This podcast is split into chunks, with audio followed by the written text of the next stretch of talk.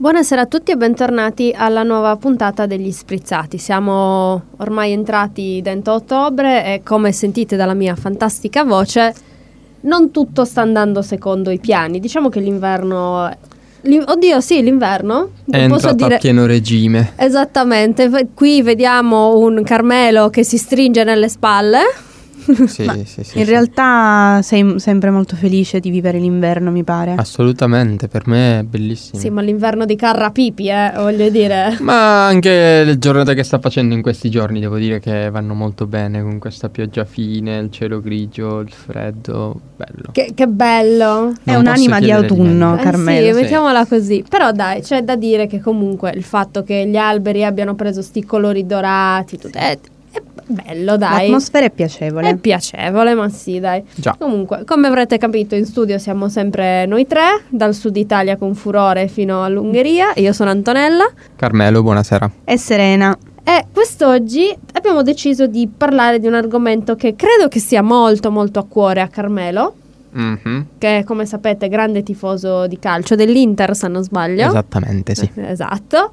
Ho preso spunto per questa puntata da una cosa che è stata detta il mese scorso, perché ormai si tratta di, del venticinque di settembre, quindi mm-hmm. qualche venti giorni fa all'incirca, sì. del presidente del CONI, eh, tal signor Malagò, mm-hmm. che in un'intervista ha affermato che, cito testualmente, sì. è sbagliato se qualcuno fa bu a un giocatore di colore, ma è ancora più sbagliato quando uno che guadagna tre milioni di euro si lascia cadere in area e magari è anche contento di prendere un calcio di rigore.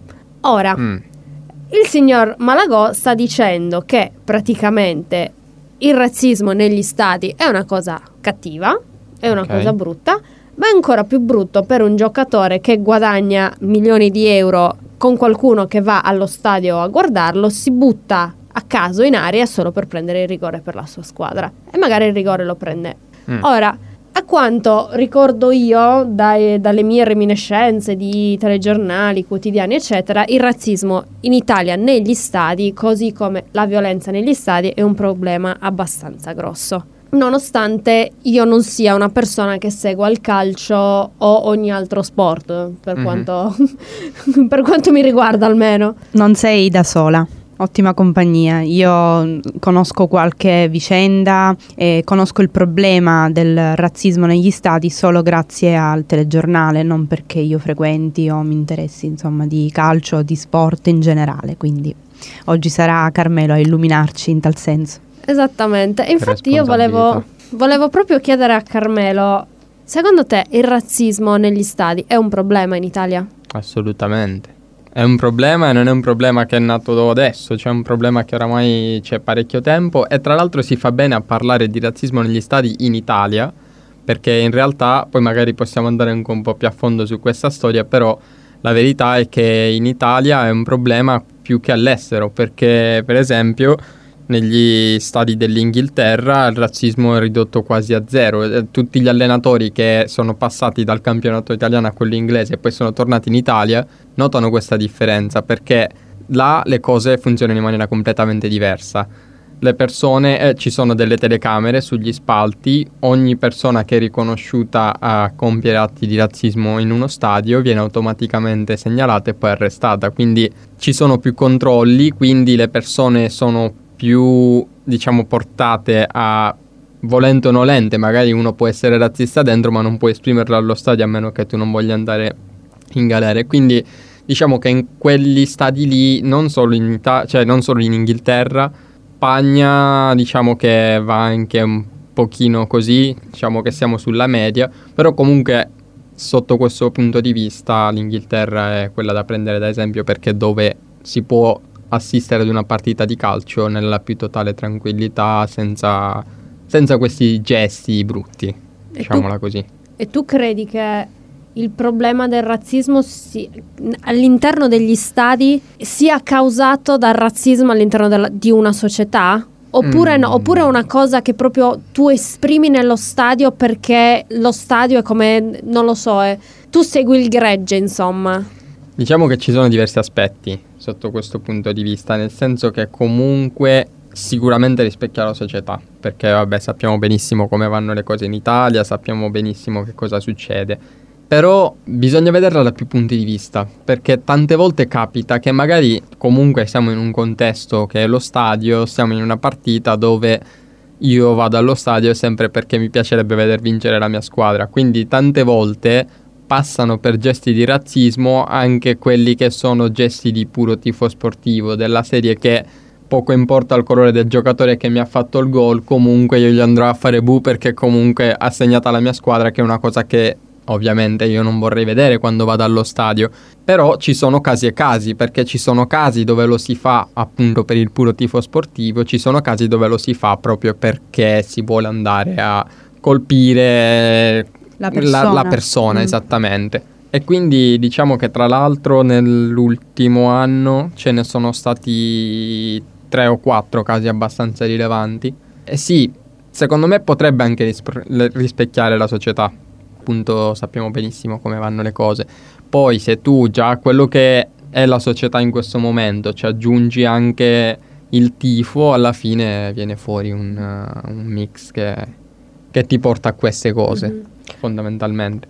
Tu hai detto che eh, alcuni episodi sono solo episodi di puro antagonismo sportivo e non episodi di, di razzismo all'interno dello stadio. Mm-hmm. Eh, C'è stato eh, pochi mesi fa, partita Cagliari-Inter, eh, come saprai, gli insulti a Lukaku. Sì. Ora, eh, da parte di Giulini e dalla, della società Rosso Blu è stato detto che quegli insulti non erano insulti a sfondo razzista, mm-hmm. i bu non erano razzisti ma erano puro antagonismo sportivo, mentre invece dalla parte dell'Inter questi insulti sono stati visti come razzismo puro e semplice. Mm-hmm. Ci sono stati poi uno spot da parte dell'Inter è eh, una pagina eh, comprata sui quotidiani dal Cagliari Calcio, in cui il Cagliari Calcio con una poesia di Grazia Deledda spiegava come il popolo sardo non sia intrinsecamente razzista perché eh, ha al suo interno varie anime. Mm-hmm. Tu, essendo anche tifoso dell'Inter, come, mm-hmm. come lo vedi questo, questo episodio qui? Come razzismo o come antagonismo sportivo? Io quella scena lì l'ho vista perché appunto ho visto la partita, poi mi sono informato anche dopo tramite giornali e riviste sportive e tutto quanto. E no, in quel caso lì era palesemente un qualcosa che andava contro il giocatore, cioè poco importa del... del colore della maglia o della squadra, cioè perché comunque in questo caso sono riusciti a riprendere questi cinque individui, erano cinque persone e, e lì è stata proprio palesemente un atto di razzismo, però comunque è stato bello poi il gesto appunto del Cagliari di, di far capire come il gesto di pochi non deve essere preso come il gesto di tante persone che alla fine appunto non, non sono tutti razzisti, e quindi questa cosa poi è stata apprezzata. Tra l'altro l'Inter ha fatto un, uh, uno slogan di questi cori razzisti. Nel dicembre dell'anno scorso è stata la partita a cavallo tra Natale e Capodanno, era il ventisei di dicembre, c'è stata questa partita tra Inter e Napoli, si giocava a Milano e uno dei giocatori del Napoli, che si chiama Kalidou Koulibaly, non è stata la prima volta che subisse questi cori, perché purtroppo eh, la verità, vedi, è quello il discorso, perché cioè, lui è uno dei migliori difensori che ci sia al mondo, gioca in Italia, quindi ti dà fastidio il fatto che questo giocatore sia forte e non faccia passare nessuno dalla tua squadra dall'altro lato, però se poi aggiungi anche che questo giocatore arriva dal Congo, è chiaro che poi unisci le due cose e pur di cercare di demoralizzarlo vai anche a colpire su quella che è la sua personalità. In quel caso lui chiese all'arbitro di cercare di riprendere questa situazione, l'arbitro mh, decide di non fare nulla, anzi alle sue proteste lo espelle dal campo, perché ufficialmente, allora che cosa è successo? Cerco di spiegare brevemente. Essendo che l'arbitro non ha preso una posizione, lui ha fatto un applauso sarcastico all'arbitro. Questo applauso nelle regole del calcio, qualsiasi sia il motivo, significa espulsione automatica, quindi l'arbitro ha dovuto prendere questa decisione, l'ha mandato fuori è successo di tutto, perché appunto anche noi siamo stati presi come razzisti, come eh, persone che non eh, sanno come si comportano in uno stadio e tutto quanto. Però poi noi abbiamo fatto una forza e uno slogan di questa cosa, anche perché comunque la mia squadra si chiama Internazionale proprio perché è nata sotto la stella di poter unire quante più persone da tutte le nazionalità in un'unica squadra. E quindi hanno fatto alla fine questo slogan che si chiama B U, B U U, che si chiama Brother Universally United, che in inglese è Fratelli Universalmente Uniti. Di questo appunto ne abbiamo fatto un punto di forza, quindi questo a dimostrare come per l'appunto si possa trovare qualcosa di buono da qualcosa che in realtà parte come negativo. Tu hai detto, a proposito della partita Cagliari-Inter e degli, degli insulti a Lukaku, che solo cinque della curva erano irresponsabili. Sì. Quindi da qui io voglio partire con, con un altro, diciamo, argomento, perché secondo le regole FIFA la responsabilità è oggettiva, di conseguenza di quello che fanno i tifosi ne risponde la squadra di cui sono tifosi quelle persone. Sì. Io ti chiedo, è sempre responsabilità della società? Della società calcistica? Io direi di no, nel senso che comunque una società deve curare diversi aspetti, ma uno di questi sicuramente non è il comportamento dei, del singolo tifoso che va allo stadio. Mm-hmm. Quello è una cosa di responsabilità personale, sono tutte persone adulte che possono prendersi benissimo le loro responsabilità, per cui non credo che il lavoro della società debba essere oltre quello di gestire la squadra e tutta la parte manageriale e il resto anche di, di andare a gestire il singolo comportamento di ogni tifoso allo stadio. Quindi se ovviamente si scopre chi è l'autore di quel singolo bu, di quel singolo insulto, che sia violento, che sia razzista, perché poi ci sono vari tipi uh-huh. di violenza, in questo caso è il singolo tifoso che dovrebbe ricevere il daspo. Chiaro. E quindi n- non entrare all'interno dello stadio. Esattamente. Ma se un discorso di questo genere, se un insulto di questo genere viene fatto dall'intera curva, organizzata, mm-hmm. a questo punto, siccome alcune curve sono comunque in contatto con le società di cui sono tifoserie, in questo caso la società ha una qualche responsabilità, oppure è la curva che deve essere espulsa dallo stadio per un tot di tempo, o la società deve essere fatta oggetto di multe, oppure deve essere espulsa dal campionato se questi comportamenti si ripetono?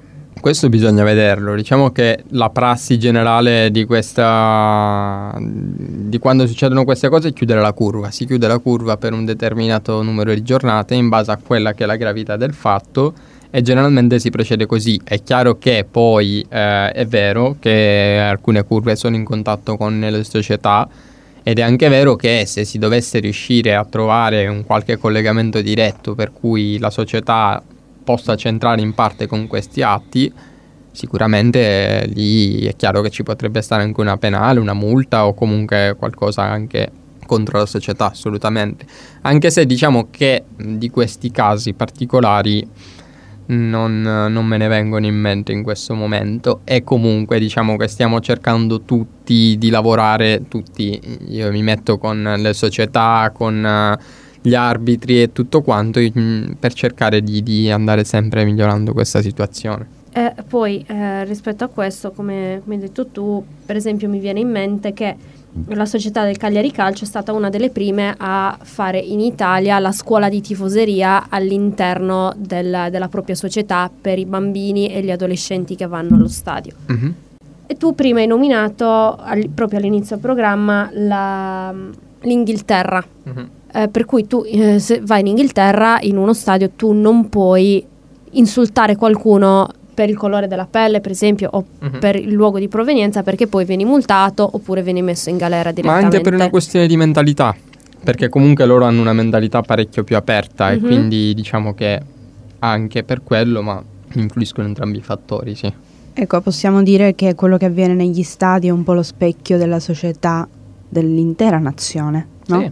Cioè, dispiace dirlo, ma mh, ascoltando insomma anche le, il tuo punto di vista, no, sull'argomento, mi vengono in mente diverse testimonianze che io personalmente ho letto su internet di ragazzi stranieri che hanno vissuto o vivono in Italia, hanno vissuto per un periodo o stanno vivendo ancora in Italia, i quali dicono di aver subito del razzismo dagli italiani. Quando tu ci pensi ti viene sempre da dire no, ma io, io non sono razzista, no, ma eh, la mia nazione non è razzista, il mio paese non è razzista. In realtà guardi poi appunto queste testimonianze e quello che avviene spesso negli stadi qui da noi e non puoi dire no, io non sono razzista o il mio paese non è razzista. Noi abbiamo effettivamente un problema. Se pensiamo che in Inghilterra questo problema non esiste, cioè vale a dire che ci sarà qualcuno che avrà delle idee in tal senso, ma come società questo problema non esiste. Quindi significa che quello che avviene negli stadi è lo specchio diretto di quello che avviene nel nostro paese. Chiaro. Quindi io sono d'accordo sul fatto che forse la responsabilità non è delle società calcistiche, nel senso che possono prendersi cura di questo aspetto in qualche modo, però in realtà c'è un problema che è molto più profondo, che è del paese. Mm-hmm. Ma io penso anche alla società calcistica dilettantistica dei bambini, pulcini addirittura, mm-hmm. che molte volte, essendo la nostra società italiana multiculturale ora, e lo sappiamo perché lo vediamo con i nostri occhi, assolutamente, ci sono episodi di razzismo addirittura nei campi di, di calcetto, coi bambini dalle elementari. Sì. E io immagino questi bambini che vedono insultare dai genitori addirittura un loro compagno di, di squadra, perché con un colore diverso della pelle, per esempio, o perché viene da un altro paese. Immagino questi bambini che crescano, che crescono con questa idea distorta del tifo e del, dell'insultare una persona, o meglio, insultare, criticare una persona non perché è brava e che quindi ti fa gol, ma perché mm. ha un altro colore. Quindi il suo, il problema principale è che abbia un altro colore della pelle, non che sì. sia più bravo di te. Sì, quindi per... questi bambini che poi cresceranno per andare in curva magari con i loro genitori e continueranno con questa con questa abitudine negativa e completamente ingiusta, mettiamola, mettiamola così. Sì, perché per esempio prima tu, Carmelo, dicevi eh, siccome ti voglio eh, insultare, tra virgolette, per una questione di antagonismo calcistico, però voglio farti più male e allora rincaro la dose menzionando quindi la, il tuo luogo di provenienza, il fatto che sei una persona di colore e quant'altro, quindi faccio un commento razzista. Detta così può passare come una giustificazione, no? Eh, non so se rendo l'idea di quello che voglio dire. Cioè voglio rincarare la dose, allora uso del razzismo. Secondo me invece non è così. Secondo me fai un commento razzista perché tu sei un razzista. Non so se, mm-hmm. se sì, mi spiego. Sì, sì, sì, sì, assolutamente. Perché altrimenti perché mi, de- mi, de- mi deve venire in mente di fare un commento razzista? Certo. Cioè se è antagonismo calcistico io userò altre, altre parole. Perché devo rincarare la dose usando il razzismo? Sei razzista. Mm-hmm. Che poi in realtà è anche una questione di ignoranza, nel senso che comunque in tutte le squadre e società italiane ci sono giocatori di colore. Ora, per esempio, in quella stessa partita che citavo prima tra Inter e Napoli, le stesse persone che andavano contro Koulibaly erano le stesse persone che supportavano dall'altro lato Asamoah, che è un ragazzo che viene dal Ghana, e anche lui è di colore, però lui stava giocando bene, però è della nostra squadra, quindi lui va bene, l'altro no. Quindi c'è, cioè, alla fine è una unione di tante cose che vanno a finire lì. C'è l'unione del tifo, magari di un sentimento razzista, ma anche dell'ignoranza. Cioè non, non, non si può trovare effettivamente una ragione, una colpa di questa cosa. Okay. Io penso anche alle ragazze che adesso formano la nazionale italiana di staffetta, Eh, la quattro per quattrocento, e su sei ragazze quattro sono ragazze di colore. Quando è uscita questa notizia, perché dovevano partecipare a una competizione, apriti cielo, ne è venuto giù il mondo. Ah, ma non sono italiane, ah ma sono di colore, ah ma perché non ce li abbiamo, noi ci abbiamo comunque delle ragazze italiane che possono correre. Ora quando, io ricordo che quando Fiona May partecipava alle Olimpiadi perché nonostante fosse di colore, perché Fiona May è di colore e ha partecipato come salto in lungo, io non ricordo nessuno che si sia lamentato del colore della pelle di Fiona May, perché adesso, allora sì, come dicevamo all'inizio, è, è culturale, è un fattore culturale. Abbiamo visto che comunque il razzismo è ovunque ora in Italia, dai bambini delle elementari fino al vecchio veneto che gioca a briscola al bar. Quello poi eh, non riusciamo a capire che comunque il calcio, per, per sua definizione, è lo sport che unisce le nazioni. Dovrebbe perché essere, tutti, sì, quando gioca l'Italia, l'Italia si ferma, sì. È come il Super Bowl in America. L'America si ferma per il Super Bowl, noi ci fermiamo per la nazionale. E ora credo che il calcio non sia più una cosa che unisce, ma una cosa che divide. Ma non per antagonismo calcistico, perché quello è ovvio che c'è, certo, per forza di cose, ovvio. Le squadre si odiano e si odieranno da qui alla fine del mondo. Però credo che sia una cosa molto più radicata, più profonda, esatto, sì, più radicata. Beh, perché com- come pen- penso io è uno specchio della società, e siccome in Italia, hai detto bene, l'Italia si ferma quando ci sono per esempio i mondiali, pensiamo quanto siamo uniti, quanto ci sentiamo italiani in quel momento, mm. no? Mm. E, e mi metto anch'io lì, cioè nel senso anch'io guardo le partite durante i mondiali tantissimo e non, non, non si spiega come, ma il nostro... credo che il nostro sentimento nazionalistico passi attraverso il calcio, sì. È, le, è l'espressione maggiore, sì. No? Non mm-hmm. parliamo allo stesso modo della nostra nazione quando si parla del Made in Italy, per dire. No, no. Sì, siamo orgogliosi di questo, però quando gioca la nostra squadra, eh, allora lì sì, lì siamo italiani, lì ci sentiamo, no? E secondo mm. me questo è il problema, cioè per questo diventa poi specchio di quello che l'Italia è. E quindi troviamo questi atteggiamenti che poi, va bene, sono un mix tra l'antagonismo calcistico e il sentimento razzista. Però sì, è, un, è assolutamente uno specchio per me, quindi si dovrebbe andare a lavorare altrove. Se mi parli dei bambini che hanno già questi, che fanno già queste battutine, perché nelle loro famiglie sentono qualcosa, nella mentalità, nel modo in cui vengono educati al calcio e alla tifoseria c'è qualcosa di sbagliato. Quindi se questa cosa non esiste altrove è perché la società è diversa. Chiaro. Uh, vorrei fare giusto un, ultima, un ultimo appunto. Tu hai parlato prima dell'Inghilterra. Mm-hmm. Eh, per quanto riguarda la violenza negli stadi, parlo di violenza ora, non razzismo, l'Inghilterra, soprattutto anni settanta ottanta, ce la ricordiamo tutti com'era. Non c'è bisogno di, di rivangare vecchi fatti. Però a quanto ne so ora l'Inghilterra non è più così, o esistono ancora questi scontri come esistono in Italia. Ci ricordiamo della partita tra Inter e Napoli in cui c'è scappato il morto, per esempio, sì. Però non lo so, allora in Inghilterra diciamo che come in tutti gli stadi del mondo ci sono dei casi isolati, eh, più di casi isolati in realtà. Diciamo che quella della violenza negli stadi è un fenomeno che non, non è facile da arrestare da nessuna parte. Anche sotto questo punto di vista l'Inghilterra negli ultimi anni è migliorata, però è chiaro che comunque dei casi ci sono sempre, non uh, tanti, non spesso, però capita assolutamente, mm-hmm. sì. E per quanto riguarda l'Italia, sempre tornando indietro alla responsabilità, mm-hmm. per esempio gli scontri eh, tra le tifoserie di Inter e Napoli in cui c'è scappato il morto, lì le società quanto hanno responsabilità? Oppure è tutta colpa delle frange violente della tifoseria? Lì, allora, stiamo parlando di qualcosa che è successo addirittura al di fuori dello stadio. Sì. E quindi, ancora una volta, non lo so sino a che punto la società possa influire su questo. Lì, più che altro, ha influito la curva, perché uno degli aizzatori di questa rissa è stato appunto...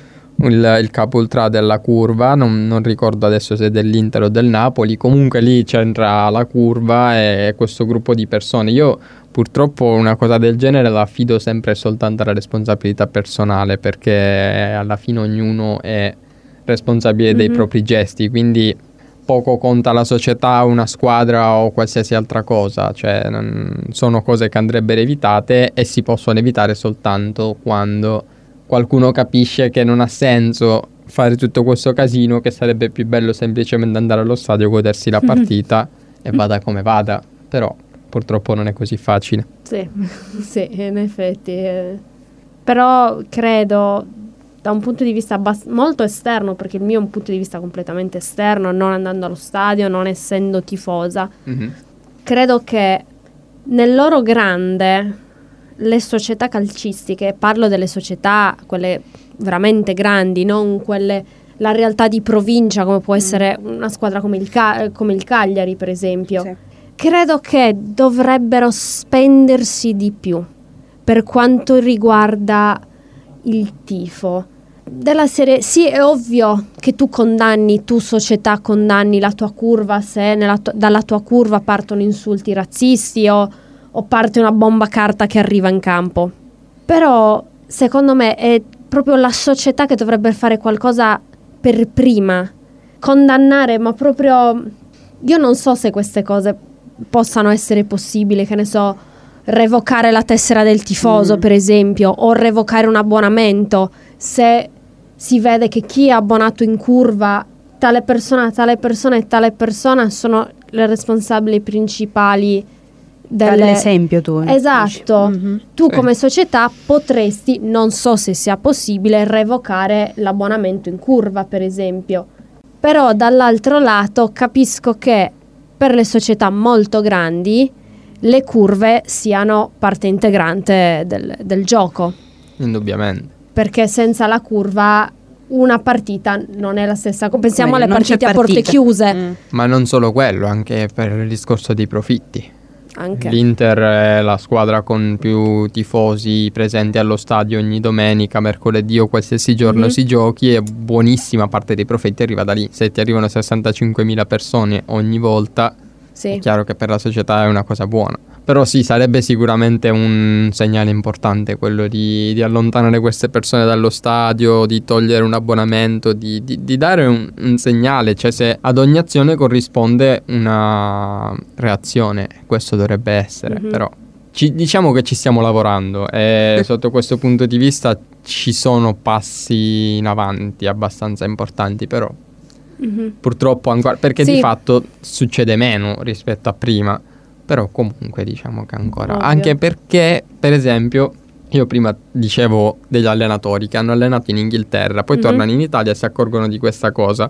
Loro sono i primi che, per esempio, l'allenatore del Napoli, Carlo Ancelotti, è stato uno dei primi a forzare, a dire bisogna darsi una svegliata, perché io ho girato il mondo, lui ha allenato dappertutto, dalla Germania all'Inghilterra alla Spagna, allenato dappertutto, dice io all'estero queste cose non le vedo, torno qui, cioè bisognerebbe, quindi anche il tifoso che si rispecchia nell'allenatore comincia a cambiare qualcosa, cioè più o meno, e quindi mm-hmm. diciamo che dei passi davanti si stanno facendo, assolutamente, quello sì.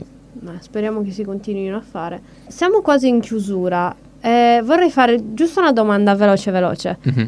Quest'anno ci sono stati i mondiali femminili sì. di calcio e, come sappiamo, ci sono state varie critiche sia da parte italiana che da parte comunque straniera alle squadre femminili di calcio, nonostante stiano diventando sempre più presenti all'interno del panorama sportivo. Voglio dire, c'è abbastanza presenza femminile nel calcio, ma tu che sei tifoso di una squadra maschile, andresti a vedere una partita di calcio femminile?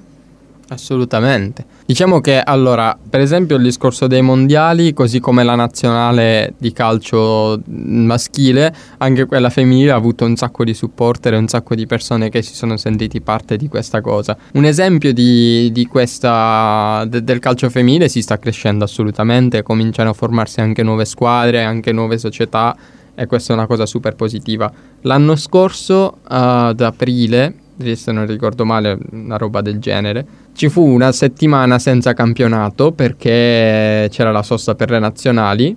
Hanno giocato a Torino una partita Juventus-Fiorentina femminile e lo stadio di Torino, lo Juventus Stadium, era completamente pieno. Ha fatto sold out per una partita di calcio femminile.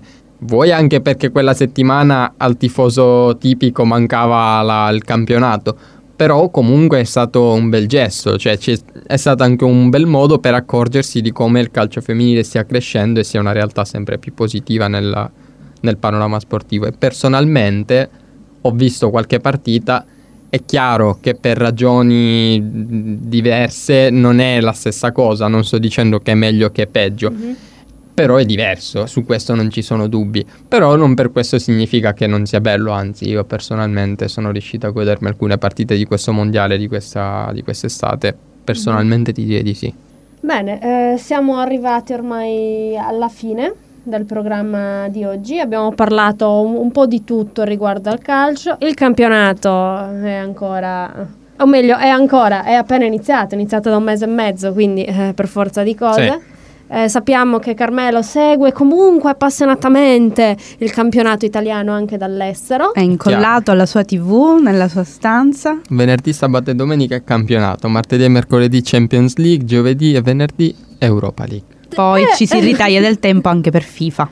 Certo, sì, ovviamente, chiaro, dopo nel perché, post partita, cioè, perché ti arrivano dei niente. vocali poi nel gruppo di noi italiani. Stavo giocando a FIFA, mi è venuto in mente che... Eh sì, perché ci vuole. Però diciamo che Carmelo potrebbe essere l'italiano medio tipico, voglio dire, calcio, FIFA, si mangia. Diretta, sì, ci può stare. Ci può stare, sì. Da Benissimo. questo punto di vista, sì, dai. Vi ringraziamo per essere stati con noi anche oggi, speriamo che la puntata vi sia piaciuta. Vi salutiamo e vi diamo appuntamento alla prossima settimana. Io sono Antonella. Carmelo. E un caro saluto da Serena. Arrivederci. Ciao.